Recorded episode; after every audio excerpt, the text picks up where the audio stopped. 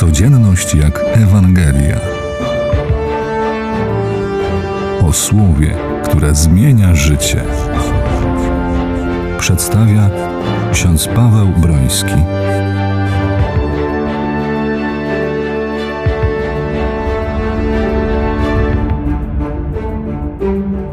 Dzisiaj w liturgii obchodzimy święto świętego Jana Apostoła i Ewangelisty. Dzień po Bożym Narodzeniu Kościół obchodzi święto pierwszego męczennika, świętego Szczepana. Następny to właśnie dzień świętego Jana, tego, który najlepiej i najgłębiej zanurzył się w tajemnicę Słowa Wcielonego, pierwszy teolog i wzór wszystkich teologów. Wersy jego Ewangelii, które dzisiaj rozważamy, pomagają nam spojrzeć na Boże Narodzenie z perspektywy zmartwychwstania Pana. W rzeczywistości Jan, zastając pusty grób, ujrzał i uwierzył.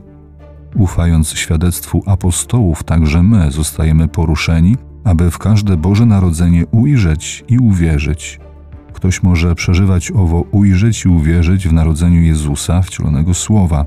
Jan, poruszony w sercu, a trzeba też dodać dzięki łasce, widzi dalej niż to, co jego oczy w danym momencie mogą rozważać. Tak naprawdę do swojej wiary nie potrzebuje on oglądania Chrystusa. Oznacza to pośrednio pochwałę tych, którzy nie widzieli, a uwierzyli. Szczytowy moment 20 rozdziału Ewangelii. Piotr i Jan biegli razem do grobu, ale tekst zdradza nam także, że Jan, ów drugi uczeń, wyprzedził Piotra i przybył pierwszy do grobu.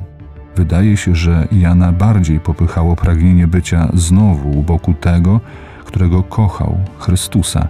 Nie tylko podążanie wraz z Piotrem, wobec którego w geście oczekiwania i tak uznał pierwszeństwo apostolskie, aby to Piotr był pierwszym, który wejdzie do grobu. Ze wszystkich sił, z płonącym sercem, pełnym pragnienia, biegł Jan i wyprzedził to wyraźne zaproszenie dla nas do podobnego przeżywania wiary, z żarliwym pragnieniem spotkania zmartwychwstałego.